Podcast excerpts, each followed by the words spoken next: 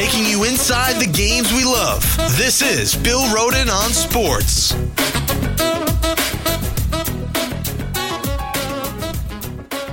Hello, everybody. Welcome to uh, yet another edition of uh, Bill Rhoden on Sports. Um, and um, I have a really spectacular um, guest, uh, well, well, a wonderful guest and uh, who does spectacular things.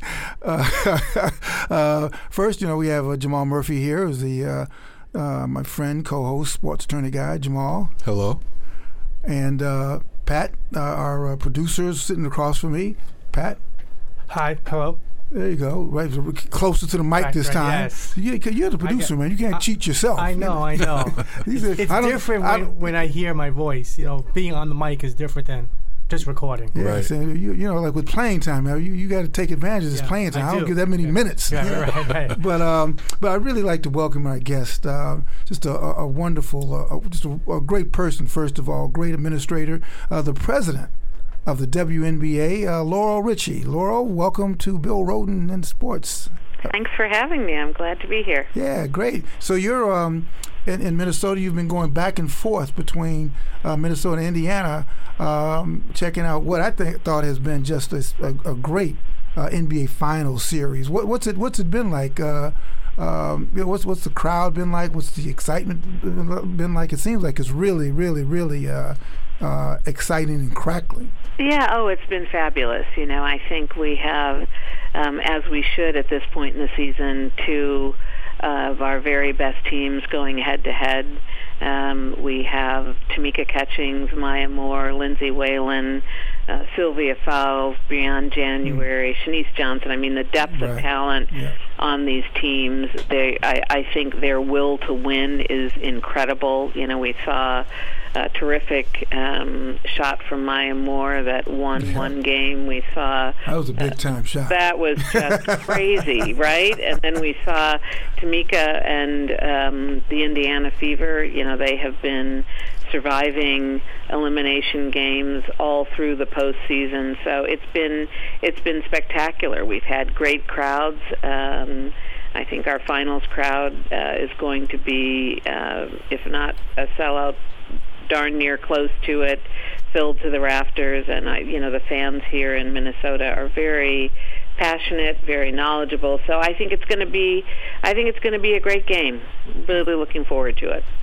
Uh, Laura, what what um, uh, have been the highlights uh, this season for you as president? Um, you know, every every season is, is a new challenge in trying to build the brand and all that. We'll talk about that a little later. But just what's what's been um, what, what's been the highlight of, of the season? Um, I think you and I talked early on. Um, I think maybe day one because you know the big controversy there was you know, Isiah Thomas as president. So unfortunately, not unfortunately, but the first conversation you and I had was about that, you know.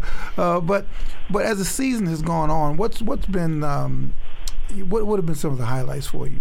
A couple things. Uh, first, you know, our off season is really when we focus on on the business side, and we had a terrific off season, um, bringing on some new partners in Pepsi and Nike and Harman and Kaiser Permanente. So that for us was sort of the um, from a league level a really terrific um, off season by our folks who work uh, on those efforts. Uh, when we ended the season, uh, 10 of our 12 teams had marquee partners, and those are relationships that are game changing in terms of uh, their impact. So, from a partnership standpoint, it, it has been a good season.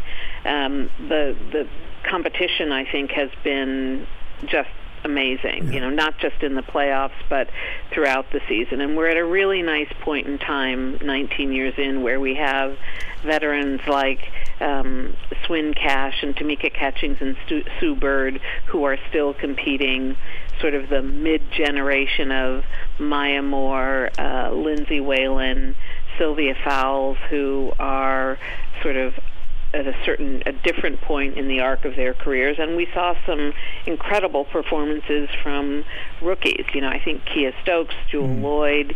So i think the the depth and breadth of the talent a combination of veterans and um, those who are relatively new to the league i just think made it um, a really interesting um, uh, season from a competition standpoint. Um, and I, I feel, you know, we're still pulling in all of the year-end numbers, but I think um, it feels like we have had an uptick in interest um, from the media uh, covering the game, covering the competition, covering our players. So I think when I look back at this season, those are the three things that stick out to me. Mm. What about the? Uh, yeah, I had a conversation with uh, the sports editor back in, um, during the World Cup, and it, it, just occurred to me that um, I think sometimes with the media, you know, we just just ignore the WNBA. You know, I'm saying, you know, you've got a professional franchise right down, you know, in the Liberty, right down the street. You can't you can't ignore them. you know, you got to cover it. Uh, but then I thought, you know, as, as a as a sports columnist, you have to you have to do it. I mean, you have to. Not, I'm not saying have to like it's, it's but you. In other words, uh, and I know that during the conference this summer, I had a panel, and I think you and I were maybe on the other side of the issue, but I thought that um, you know covering it was as much a a, um, a, a mission and a politi- an act of politics as much as just an enjoyment of covering some uh, a group of people very very very competitive, but also I thought that it was also it's a political statement, a political statement to cover it, to attend. Um, and I was wondering what you thought about that. I know that you you discussed that during this um, during this uh, the conference in, yeah, in, in yeah. New York. what, what do you think about that? I, I don't think it's an either or. Mm-hmm. You know, I think that um, we at the WNBA are the longest running women's professional sports league in this country. We are the destination for the very best elite women's basketball players, I would argue, in the world. So, first and foremost, we are a sports and entertainment vehicle of the highest level.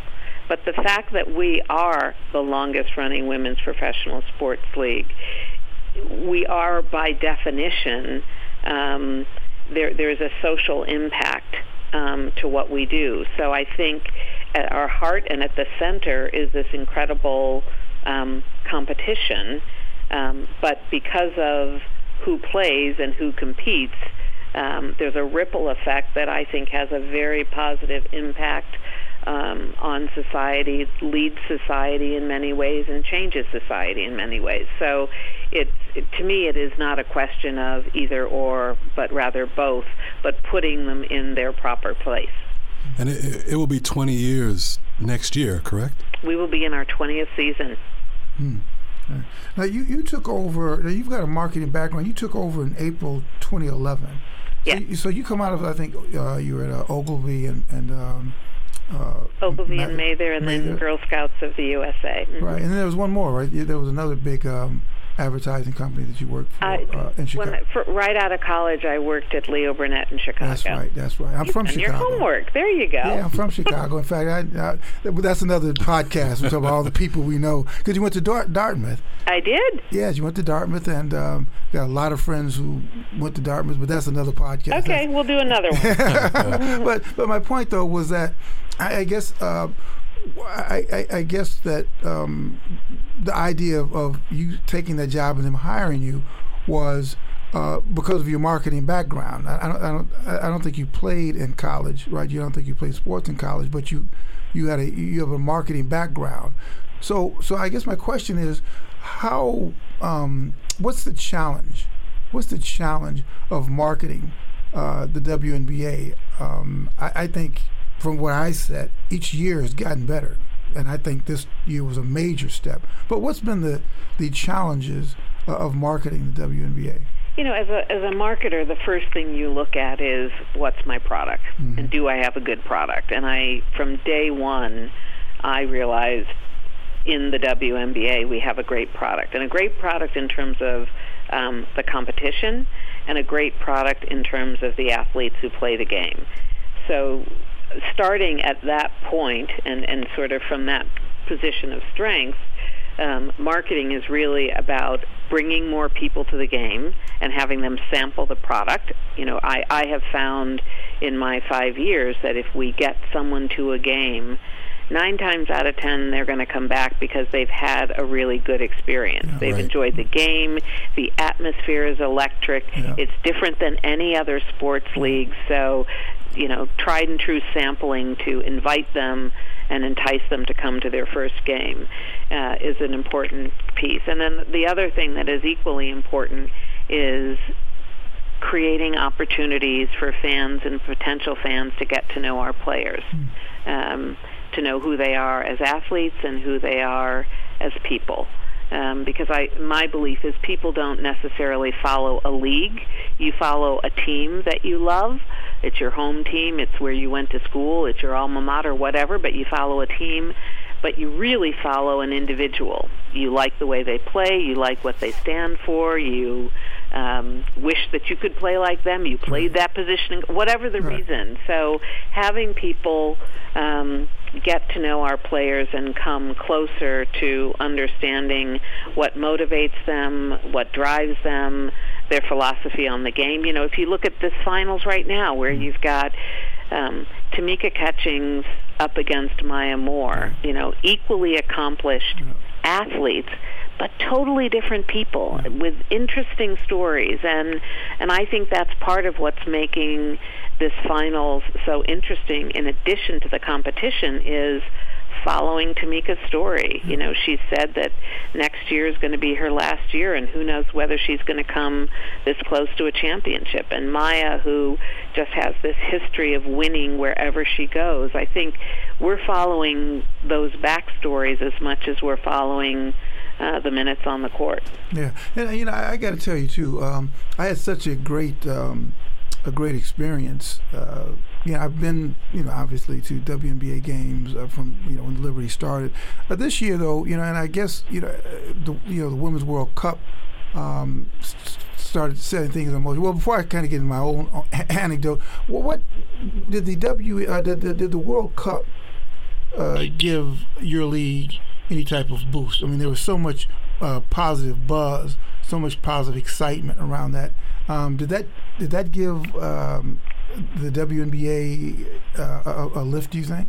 I think so. You know, it's not that I can point to, um, you know, our season pre World Cup and our season post World Cup. It's not something quite that tangible. But I think this entire summer has been um, incredible for women's sports with the World Cup, um, with um, the Serena and her pursuit of the calendar slam.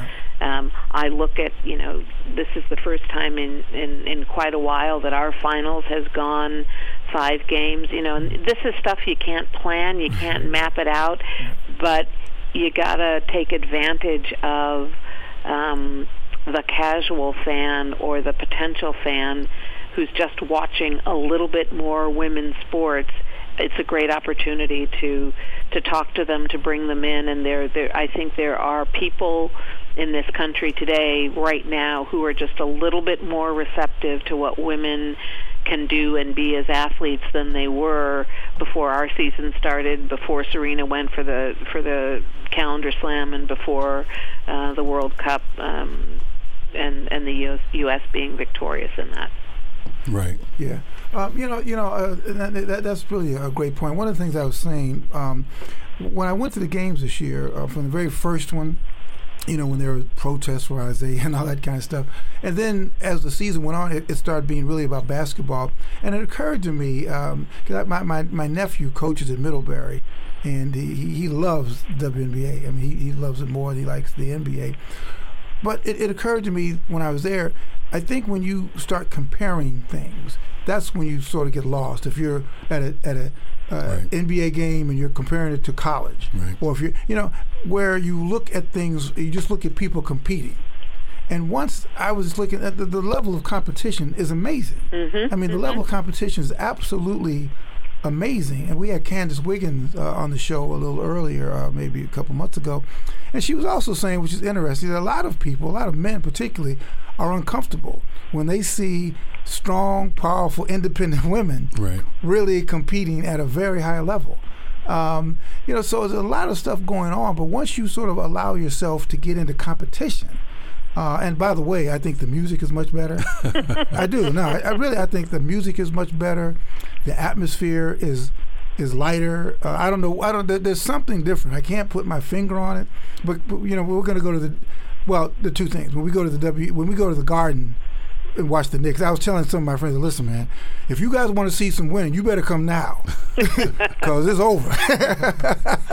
but, but, you don't have to comment about that, uh, Laura. but you, but but um, there's not really a question, but just an observation that. Um, uh, uh, it, it's just the level. It, it's just a a great atmosphere, and and the, and and and I, and I was just struck by just watching people really compete, and that's sort of what matters. Mm-hmm.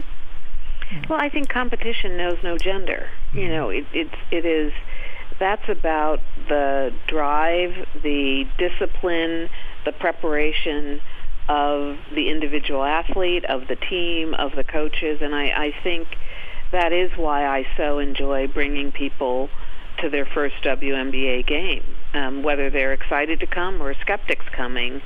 I, I, you know, to a person, they leave saying, "I had no idea."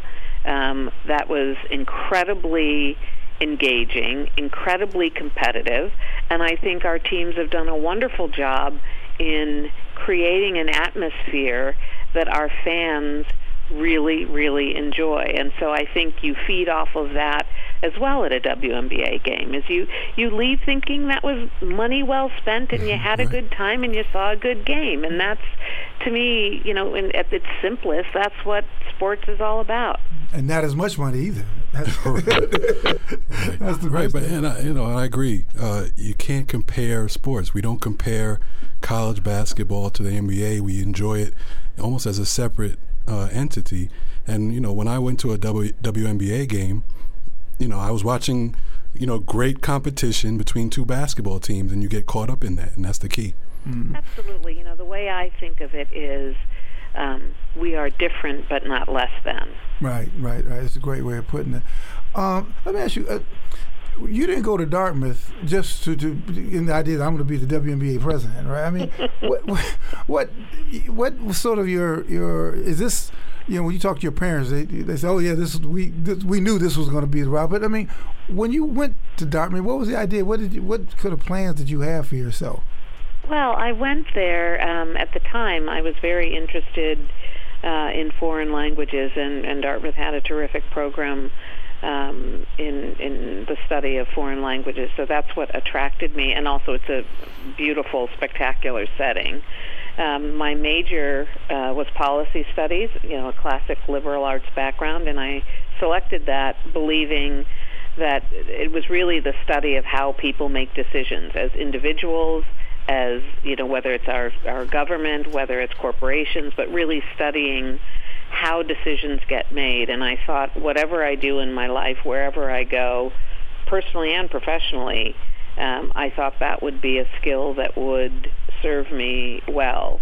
Um, I when I left Dartmouth, I interviewed at a whole host of different kinds of companies, and uh, I can still remember interviewing with the advertising people, and I just thought, you know, at that time, 40 seemed ancient to me, and I just thought the 40 year olds who worked in advertising, they were interesting, they were aware of um, popular culture and trends, they were curious, they were um, energetic, they had a nice balance of business and creativity. So I, I literally chose that career based on the kind of person I wanted to be and the kind of you know my perception of the kind of life they led. Hmm.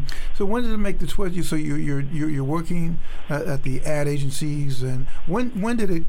Did you wake up one day and say, you know what? I think there's an opening for the WNBA president. I want to do that. I mean, how how did that happen?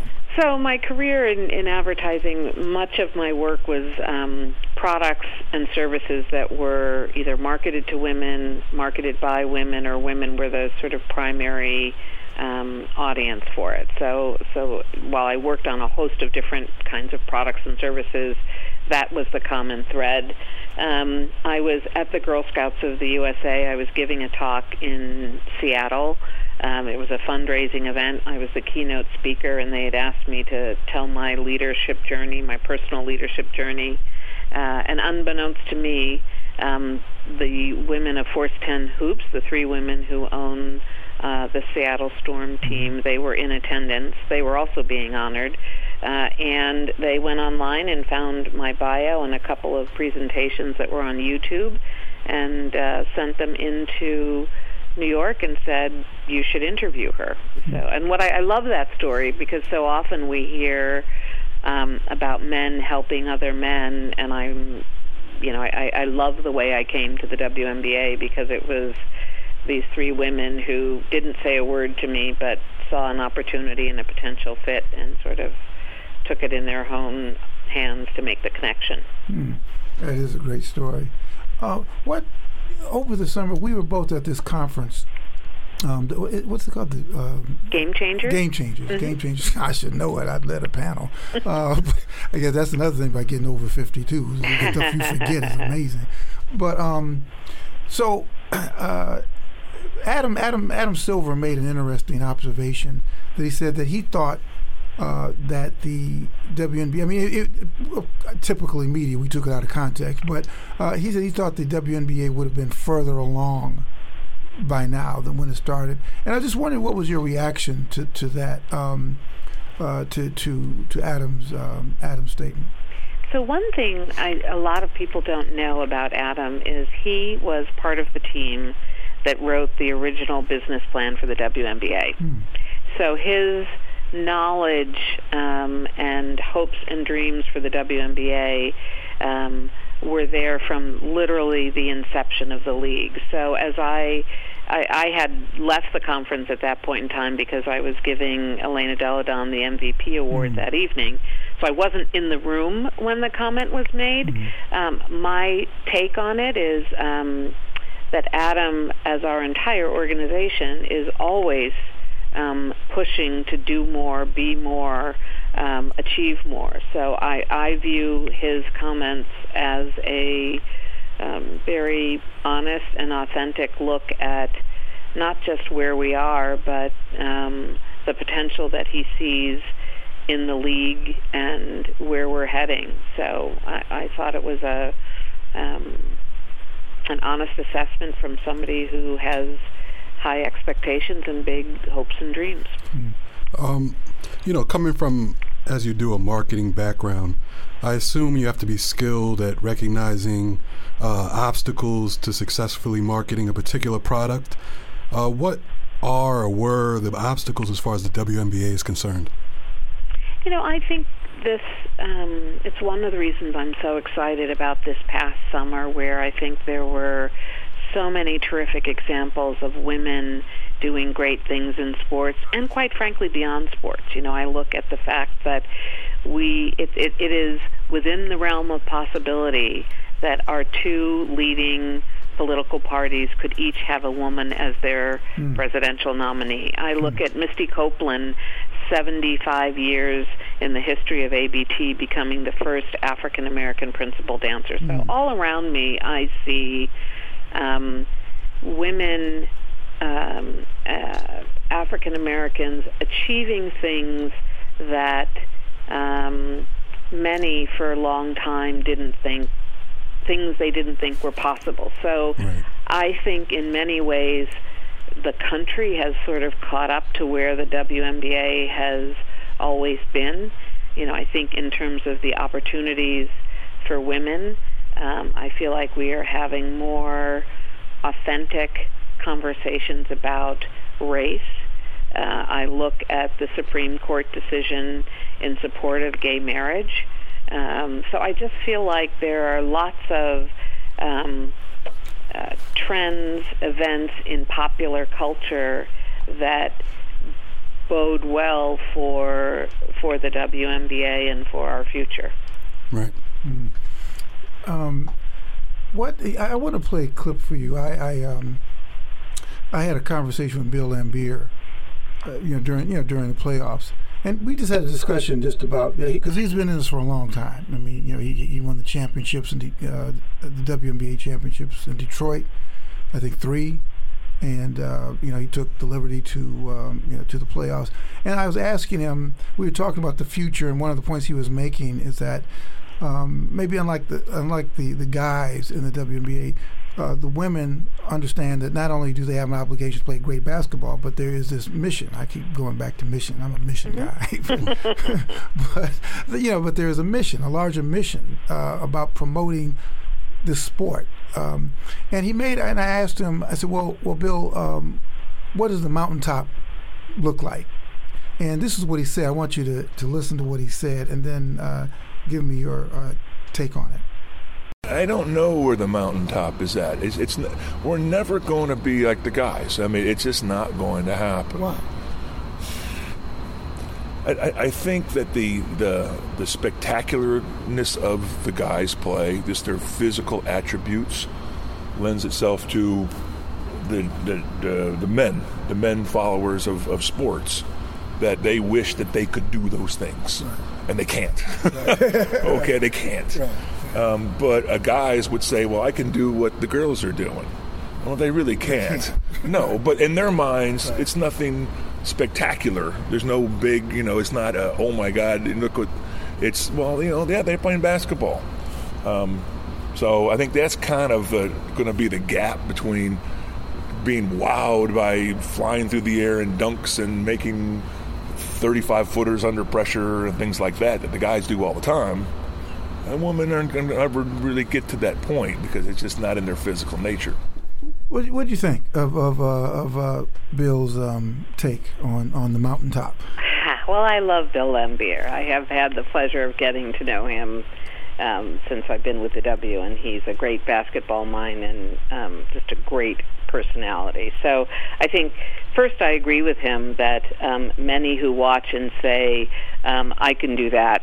When he said they actually can't, I agree with him. You know, we we had I think it was the mayor in Phoenix went to a practice session with the Mercury and didn't make it through the whole practice and left with a broken nose. So whenever there's this sense of of we can do it, I've just had too many instances, and I've talked to too many of the uh, practice players who are men who play, you know, who are with our players to know that that's just not true. So I agree with him on that. And I think, you know, for me, it goes back to what I was saying earlier of. Um, we are different but not less than and we may not appeal to every single person who watches uh, men's college basketball or watches an NBA game but I think that for those who do come to our games and do appreciate our game um, we welcome them, and I think there are um, a heck, a lot, heck of a lot of people in this country who do appreciate our game. You know, I think I even take great heart. You know, I look at the the last two um, NBA champions, and if you listen to the way people talk about the Warriors and the Spurs and the way in which they won, the language is about team. Right. Focus on the fundamentals. Incredible athletes, but there's sort of um, a sense that they put the team above the individual, and they're not looking for the individual performance. They're celebrating the team performance. And in the WNBA, we do that, you know, 204 games every season. So I, I I'm very comfortable with um, our game and our game being um, different but not less than, and that allows me to appreciate the NBA uh, and appreciate the WNBA and not have to. Again, that's not a place where I feel like I have to make a choice. I enjoy men's and women's basketball the same way I enjoy men's and women's tennis. Had, had, had you ever given any thought, not you per se, but the league, uh, in terms of you know having smaller arenas, let's say you know with a capacity of like let's say eight thousand to ten thousand, you know how, how uh, in New Jersey they built a you know they built that soccer arena that's soccer specific. It's tailor made to soccer, and I was wondering in an ideal world if uh, because I, I guess there I I forget the number of teams. There's certain teams.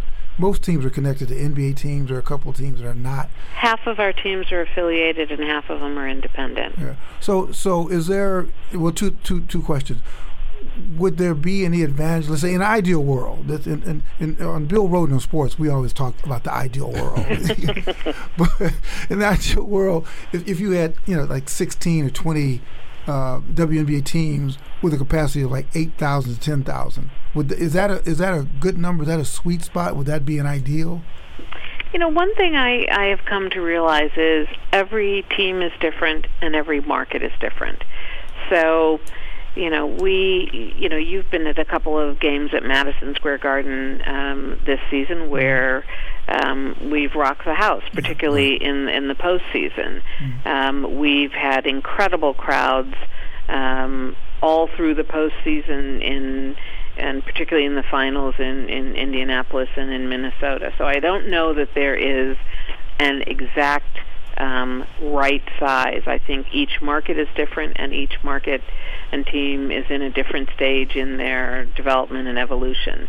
Um, you know, this season uh, we announced um, that the Tulsa Shock was relocating to Dallas. They will start their uh, journey in Dallas in um, the arena at UT Arlington, which holds roughly 7,000. Um, the great thing is there are multiple uh, facilities in the Dallas-Fort Worth market, so that if they outgrow the, you know, exceed capacity there, there are places they can go. So that will be a chance for us to see what that team looks like. Um, in that size arena. Uh, it was recently announced um, that uh, the Washington Mystics are in the process of building a new arena um, where mm-hmm. they will compete. I believe it'll be our 2018 season, so we're excited to see how that works out. And here again, if they exceed capacity there or they have big games in the postseason or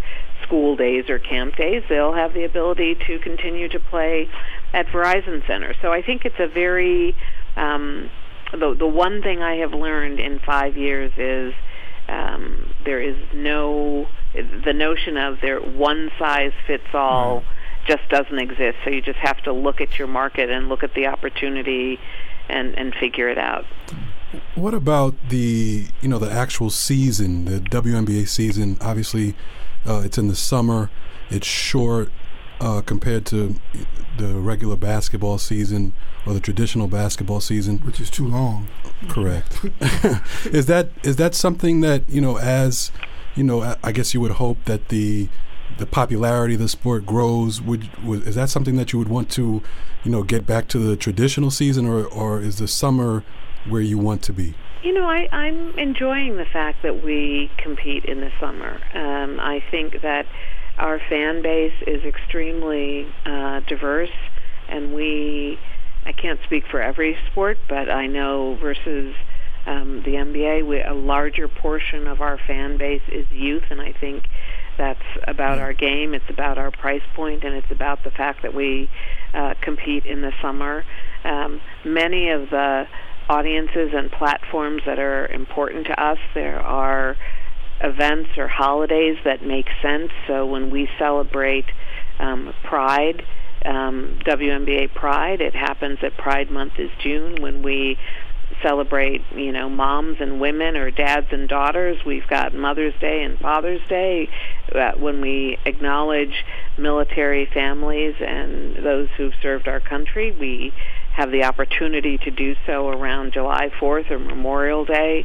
Um, so I, I, I think um, we think of um, summer um, that we're the league that provides summer hoops, and that's mm-hmm. um, mm-hmm. Uh, you know I'm I'm I like the way in which our our game, our audiences, and some of our signature events seem to work well together in the summer months. Yeah, yeah, it just it just occurred to me too as you were speaking. I'm a summer. I I just realized a few years ago that I love summer. That my heaven is summer. You know, whatever. if there is a heaven, my heaven would just be summer. Every just one day after the next. But right. it occurred to me that's probably what I was trying to put my finger on because it's a sort of the atmosphere. Is a it's a it's a more of a leisurely, casual atmosphere, which is because it's more summer as opposed to you know, when you get the NBA, everybody's coming from you know. It, you know the, the the work and it's, it's, it's a much more intense thing, but maybe that's what it is. It's, it's a it's a more casual, leisurely attitude, but the competition is just as fierce. Right. Yeah, I think I th- I think there may be something to that. You know, we we do try to tap into the fun, the joy, the excitement of summer. Yep, yep, yep. I'm with you. Uh, I will not. I will not bill you for that ad campaign. uh, hey, look, before I let you go, I know you got to um, to to head over to the stadium. But what what is the uh, same question I asked? Um, you know, I asked uh, Laimbeer about the the mountaintop. Um, where is the mountaintop? And you know, I was thinking that you're in such a unique position um, that you're in an industry that's growing, and you could really make an impact. Um, there's so there's so the ceiling is just uh, limitless, really. When you look at uh, the number of young girls who are playing, they, they're getting better and better and bigger, better and bigger and bigger and bigger. The talent level is just, it's just, uh, you know, where the men I think have kind of hit a, a ceiling level. I think that the sky is really the limit. So, what does, in your view, what does the mountaintop look like for women's professional basketball in the United States? Yeah, I'll answer that in a couple different ways. One is um, our mission statement is to show the world what's possible, what women can be as athletes, and what athletes can be as citizens. And um, that goes back to some of your earlier lines of questioning about is it a game or is it a cause? And I said it's actually both. So uh, I I I so appreciate um, and and get such great feedback from our fans about the impact that the WNBA has on their lives and their lives the lives of their children and I think the young girls and young boys who come to WNBA games you know when they grow up and they're athletes or politicians or business people or parents or people in relationships with each other I think that having seen women compete at the highest level and achieve what they've achieved in the WNBA, I think it literally broadens perspective about what's possible and what women can do. Um, and I also think that um, I am so very proud of the 144 women in this league in terms of recognizing the role that they play as athletes and the number of both young girls and young boys and quite frankly older people my age who who look up to them and admire and respect them. And so how they lead their lives and how they bridge um, their life as an athlete and their life as a citizen I just I am humbled by it I am impressed by it and I am moved by it um, so I think that impact, um, I see it now, and I believe that is going to continue to grow. And I do believe that sports have um, an ability and a responsibility to influence society, and that's something we at the WNBA take very, very seriously. Let, let me ask you this before I. Um I'll let you go. Well, I keep saying that, but you know, I was thinking, and this is sort of, you, you know, I, this was more, I, I wouldn't say it's the dark side, but you know, we had the issue with, with Brittney Griner and um, her, um, her G- girlfriend, Glory Johnson. Wife. Yeah, and, and what I was thinking when it happened, and I think about, about this in, in, a lot of different, not just the WNBA, but when you ask for media coverage, you know, uh, every, I mean, there's, you know, you have to take everything. You know, in other words, you have to take everything, not just the sweet spot and the, you know, life is. I mean, life is life. Right. And these are real people with with lives in and outside of basketball. And so when you invite people into the WNBA living room, just like the when the NBA invites people in, you know, it's it's every, you know, or the NFL or anybody, it's like you're dealing with a lot of young people who are figuring out you know, and that all is part of it. And I, I was thinking about that when I, I, didn't necessarily write about that Griner, but um, you know that that's just another part of it of the market. You have to when you open the door, when you open the door, you're opening the door. So you have to take everything, you know, the, the good, the bad, and everything. Absolutely, absolutely, and and you know, I hope that people um, recognize how um, thoughtful and thorough we were in our investigation um, and appreciate um, the way in which we came to a decision about the stand that we as a league were going were going to take and, and ultimately did take.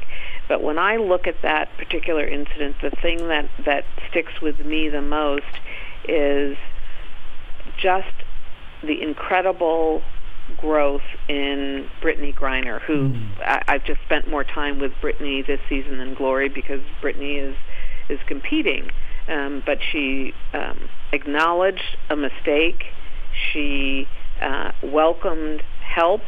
She accepted the penalty.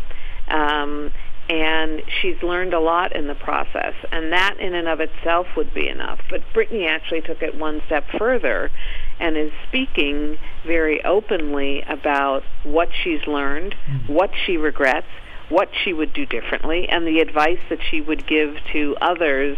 Um, hopefully, before they find themselves in the situation that she found herself in. Right, So, uh, so it does open the door, uh, and once the door is opened, um, that's when you really find out what people are all about. And I, I couldn't be prouder of the way in which she handled what was a very unfortunate um, event and incident, and and the the growth that. Um, for her, her personal growth coming from it and her willingness to share that with people so that they could perhaps prevent um, going down that same path. Yeah, and, and and those are issues that men in sports have been dealing with for ages, and society has been has has dealt with that as well. I just wanted to ask you uh, one last question. Also, uh, the Diana Taurasi scenario, where she sit, she sat out uh, the WNBA season in order to play overseas, and I was one I want to get your take on that, and if if that's an issue for you or not.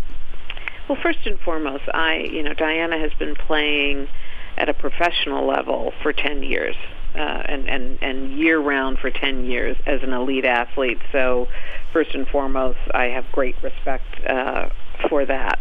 Uh, second, um, for Diana and any of the women who compete in the WNBA, they are in charge of their lives and they're in charge of their careers, and they will make the decisions that they, you know, weighing all of the variables that they believe are in their best interest. So um, I support Diana um, and the decision that she made.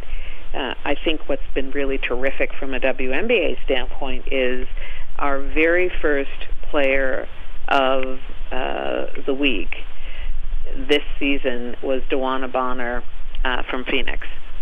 And I think in some ways, Diana sitting out created the opportunity for DeWanna, who is a fabulous player and always has been, to sort of have to step up, to have a little bit of of a moment um, that you know maybe that would have happened had Diana been playing. I don't know, but I think in that moment I realized the true depth and breadth of the league. You know, we've had players who've sat out for unfortunate injuries or for pregnancies. So there are a whole host of reasons why players uh, may miss part or all of a season. And um, I wish them speedy recoveries if it's injuries. I wish them well if it's other reasons. And I'm very, very grateful that the depth of talent in the league enables us to put um, a quality, um, an excellent product actually on the floor every time two teams come together. Our guest is, uh, or our guest is the wonderful Laurel Ritchie, the president of the WNBA. Um, she's getting ready to dash off to watch a, uh, a great uh, finals match between uh, Minnesota and Indianapolis. Hey, Laurel, thank you uh, so much. This has really been. Uh, really been a great conversation. Really, really enlightening. Uh, part one, I must tell you, this is part part Well, one. my, But my pleasure. so I enjoyed it. Thanks so much for having me. Okay, Thank you. Take care. Alrighty. Bye bye.